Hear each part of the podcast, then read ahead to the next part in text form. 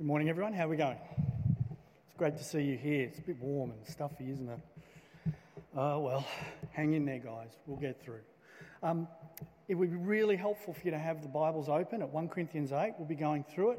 We'll be looking at the text fairly closely. Anything outside 1 Corinthians 8 will come up on the screen. So it'd be great for you to have that and your the little pieces of paper, which has a rough outline of where we'll be going with a couple of sort of uh, key points along the way to help you sort of integrate what's going on a little bit. Uh, as, we as Steve has already said, we're returning to 1 Corinthians 8 after quite some time, uh, since last year, where we finished on quite a high point with 1 Corinthians 7.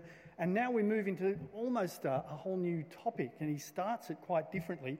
And in your Bibles, you'll notice that there is a, there's a heading, right? Now, the headings are not part of the original text. They're just put in there by the Bible uh, editors, those, you know. So in my NIV it says, concerning food sacrificed to idols. That's not part of the original text, that's their editorial comment. But it can be helpful sometimes. But when you read that, sometimes the issues of the New Testament can feel a little bit far away. I don't know when the last time it was that you struggled personally with the issue of food sacrificed to idols. And this one that Paul is wrestling with can feel very far away. But not for all of us. I remember early in my ministry life, I met a young Hindu man who had come out from Malaysia. He was on the cusp, he was right on the cusp of putting his faith in Christ when we met. And over the course of a few weeks, meeting and reading the Bible, he became a Christian. Now, he had a wonderful year with us, learning from the scriptures, uh, enjoying Christian fellowship. But as we approached the end of the year and he was about to go home, he came to me and said, I, I, I don't know what to do. When I go home, I will be asked to worship my ancestors and our household gods, one of whom was Ganesha, but I don't believe in them anymore. What do I do? Can, can I just pretend? Can I, you know, I, what do you think I should do? Now, how would you advise him? Now, I'm not going to ask for feedback right now, but just think in your head how would you advise him to act as he goes home to Malaysia to his family? He didn't want to hurt his family, but at the same time, he didn't want to do the wrong thing. What do you think his approach to his Hindu family should be? Now, this in some ways is quite similar to what's happening here in Corinth. In Corinth, the food that is actually offered to the idols, the meat that's put in front of the idol statues, is, of course, never actually eaten by the, by the idols. The idols don't suddenly animate and come and eat it all up. Uh, and that food is taken later and sold, in a sense, out the back door. It's like, now, I thought this was very appropriate. You know, we're having a barbecue today, right? Now, I know it's not food offered to idols, but if at the end of the day, we still had lots and lots of sausages left over, and we took it down the park and we sold off the sausages, the cooked sausages, for a dollar a sausage or something. That's the sort of thing that's happening in Corinth, only they'd offered the sausages to the idols. No wonder the idols didn't want them. The food was later sold out the back door. So the question Paul is addressing is this Is it permissible to eat that food? And the answer that Paul gives is, a, is a resounding yes. But. And he does this quite a bit through the book of 1 Corinthians. We'll, we'll see, and we have seen all numbers of times where he says, Yes, this is true. Yes, you've got this. Yes, you can do that. But think about this, think about that. And there are two yes buts that we will be looking at in Paul's thinking here and that he will apply for us. So the first yes but is in verses 1 to 3. Now, about food sacrifices to idols, we know that we all possess knowledge. But knowledge puffs up while love builds up. Those who think they know something do not yet know as they ought to know. But whoever loves God is known by God. See, Paul says we all possess knowledge. And that knowledge he's going to unpack for us in a, in a couple of moments, so just hang in there what that knowledge exactly is. We'll look at it in a, in a sec. We know that we all possess knowledge, but knowledge puffs up while love builds up. Now, it's crucial to understand this, but not to misunderstand and not to take it the wrong way as well. He's not saying that it's irrelevant what you know or how much you know. All you need to do is love. That's not where he's coming from. No. What he's actually addressing is that sometimes knowledge can be used to hurt people. Now, maybe you've been in a growth group, a small group Bible study, sometime or other. And mind you, they are great things to be in. Let me encourage you, we are signing up at the moment. If you're not in a growth group yet, please come and talk to me or talk to Steve, or we have, we'll probably have a uh, sign up QR code later on, sign up for growth groups. But, and they're starting really soon, uh, but sometimes when you join a growth group or a Bible study group, in that group there's a person who's just got that little bit more knowledge. They've perhaps read a little more. Or even that most dangerous of things, they might have a little bit of Greek.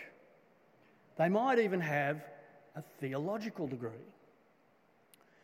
But they do always have to have that last theological word.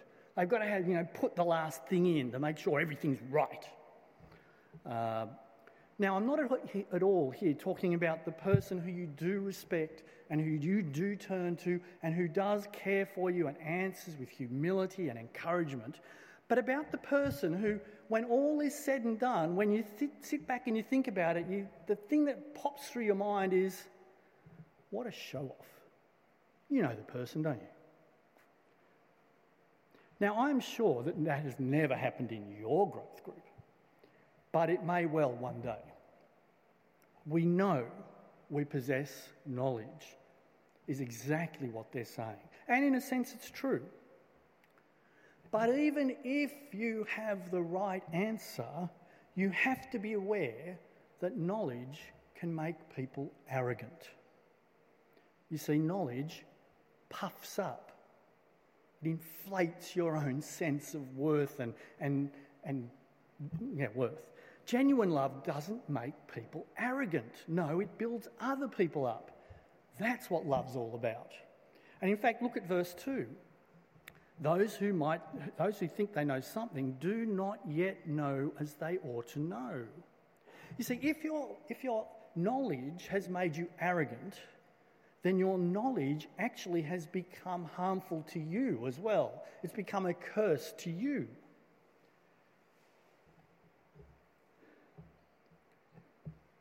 Curse to you. In fact, the most knowledgeable amongst us in any area. You think about the people you, you know that know the most about some particular thing.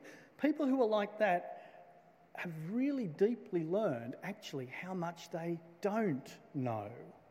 Yes, they've learned more things, but as they learn more things, they are actually opening up the vistas of knowledge that out there that they don't know. And it's just as true as we look at the Bible as it is in maths or engineering or accounting or anything like that. True knowledge, genuinely learned, should come with a good dose of humility. So, if your understanding, if your knowledge, if your theology brings arrogance, it's not edifying anybody. In fact, it's harmful and is just puffing you up.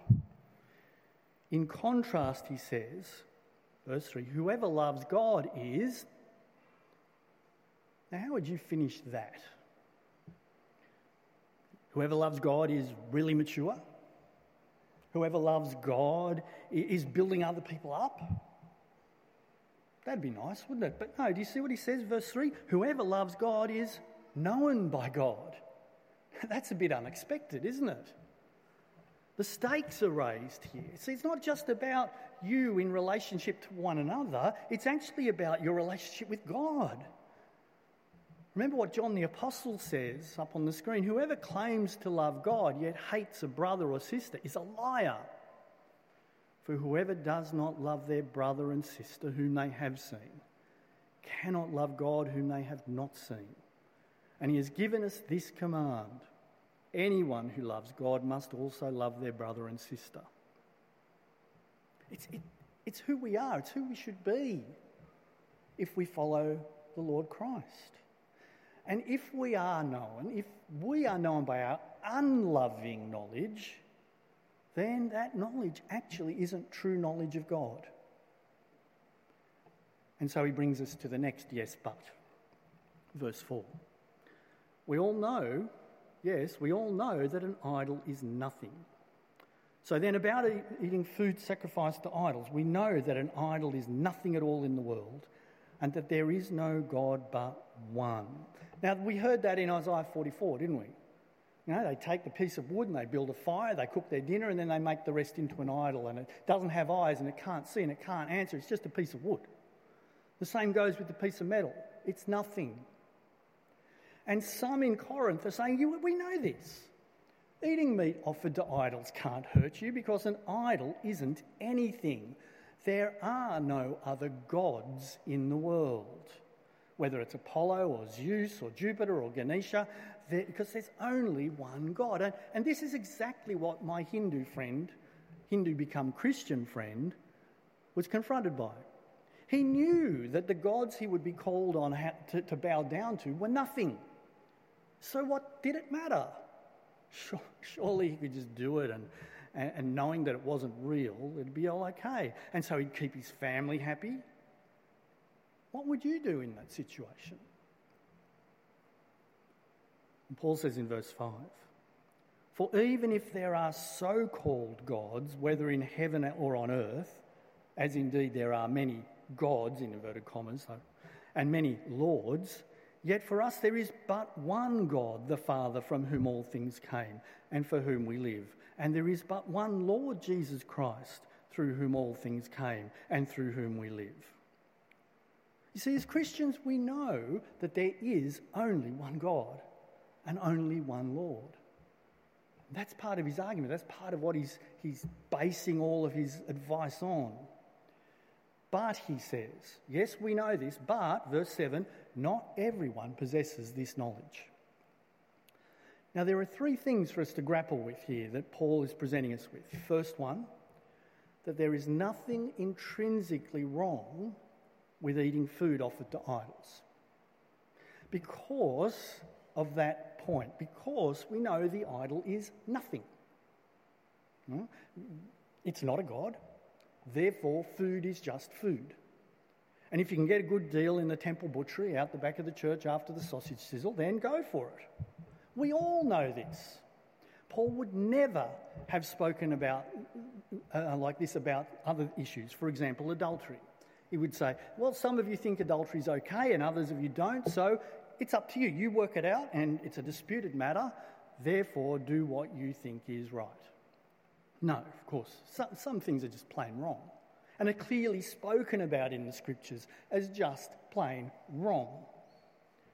But he is saying in this case there's nothing intrinsically wrong with eating the food. After all, back in Mark chapter 7, Jesus himself declares all foods clean. Verse, chapter 7, verse 19 For it doesn't go into their heart, but into their stomach, it's the food, and then out of the body. In saying this, Jesus declared all foods clean.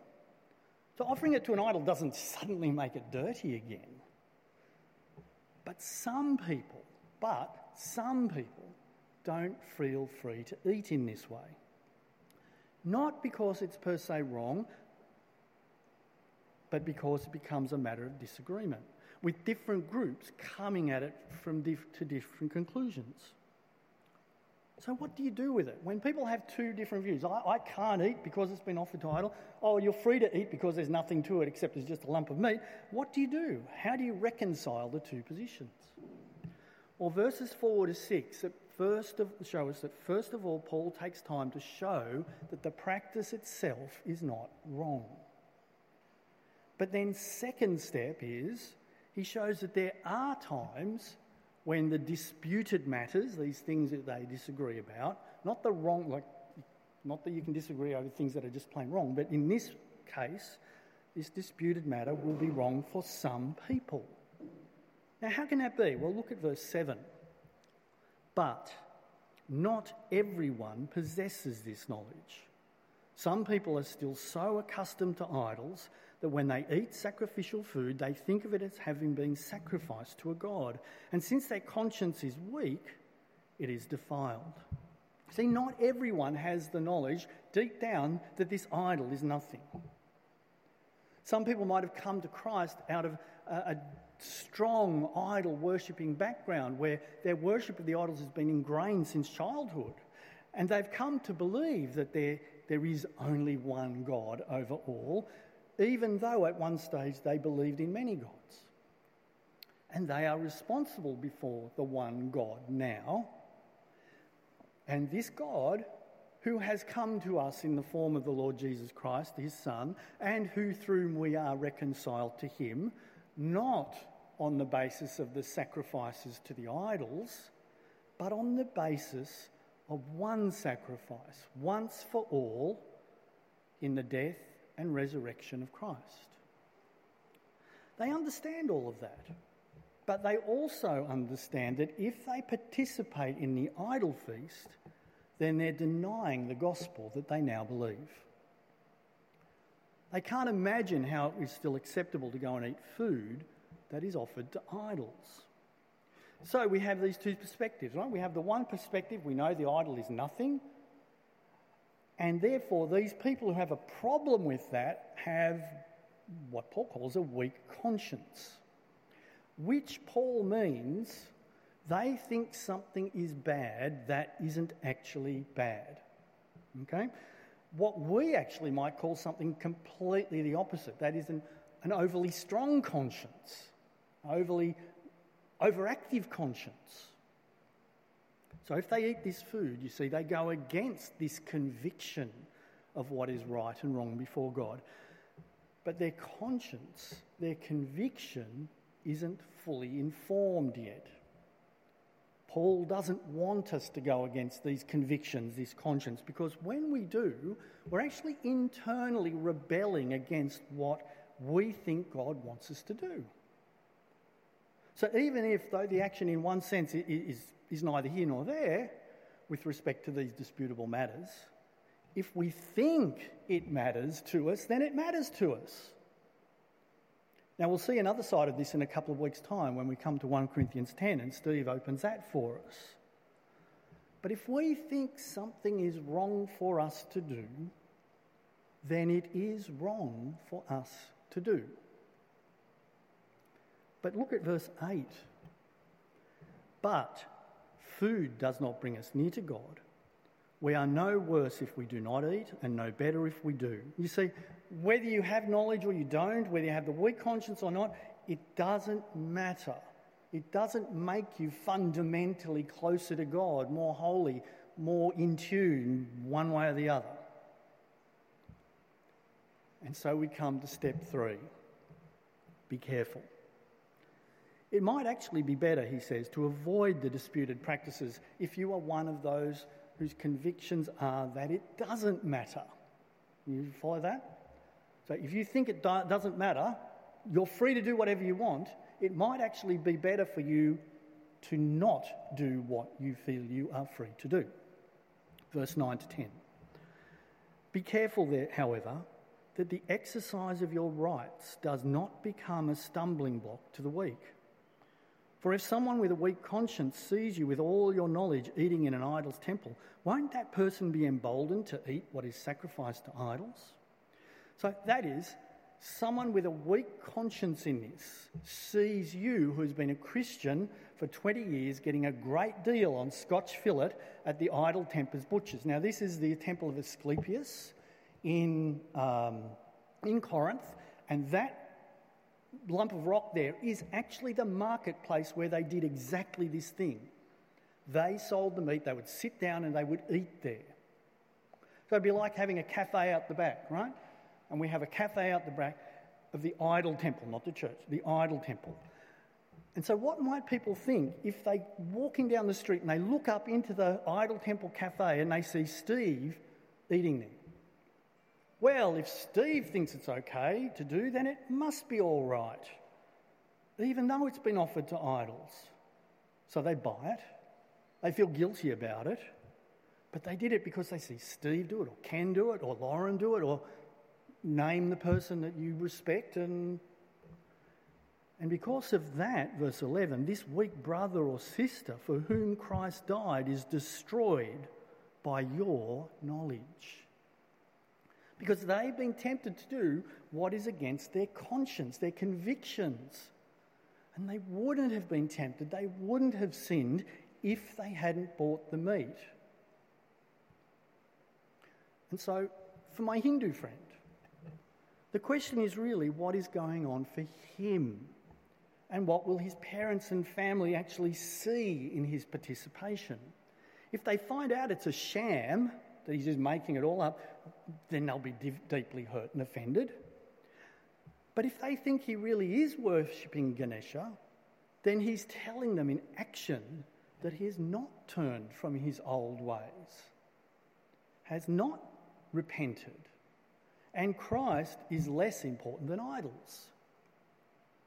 In the end, as we discussed, it became clear to him that the idols were nothing, but that his actions around that idol area meant everything because of how he would approaching it.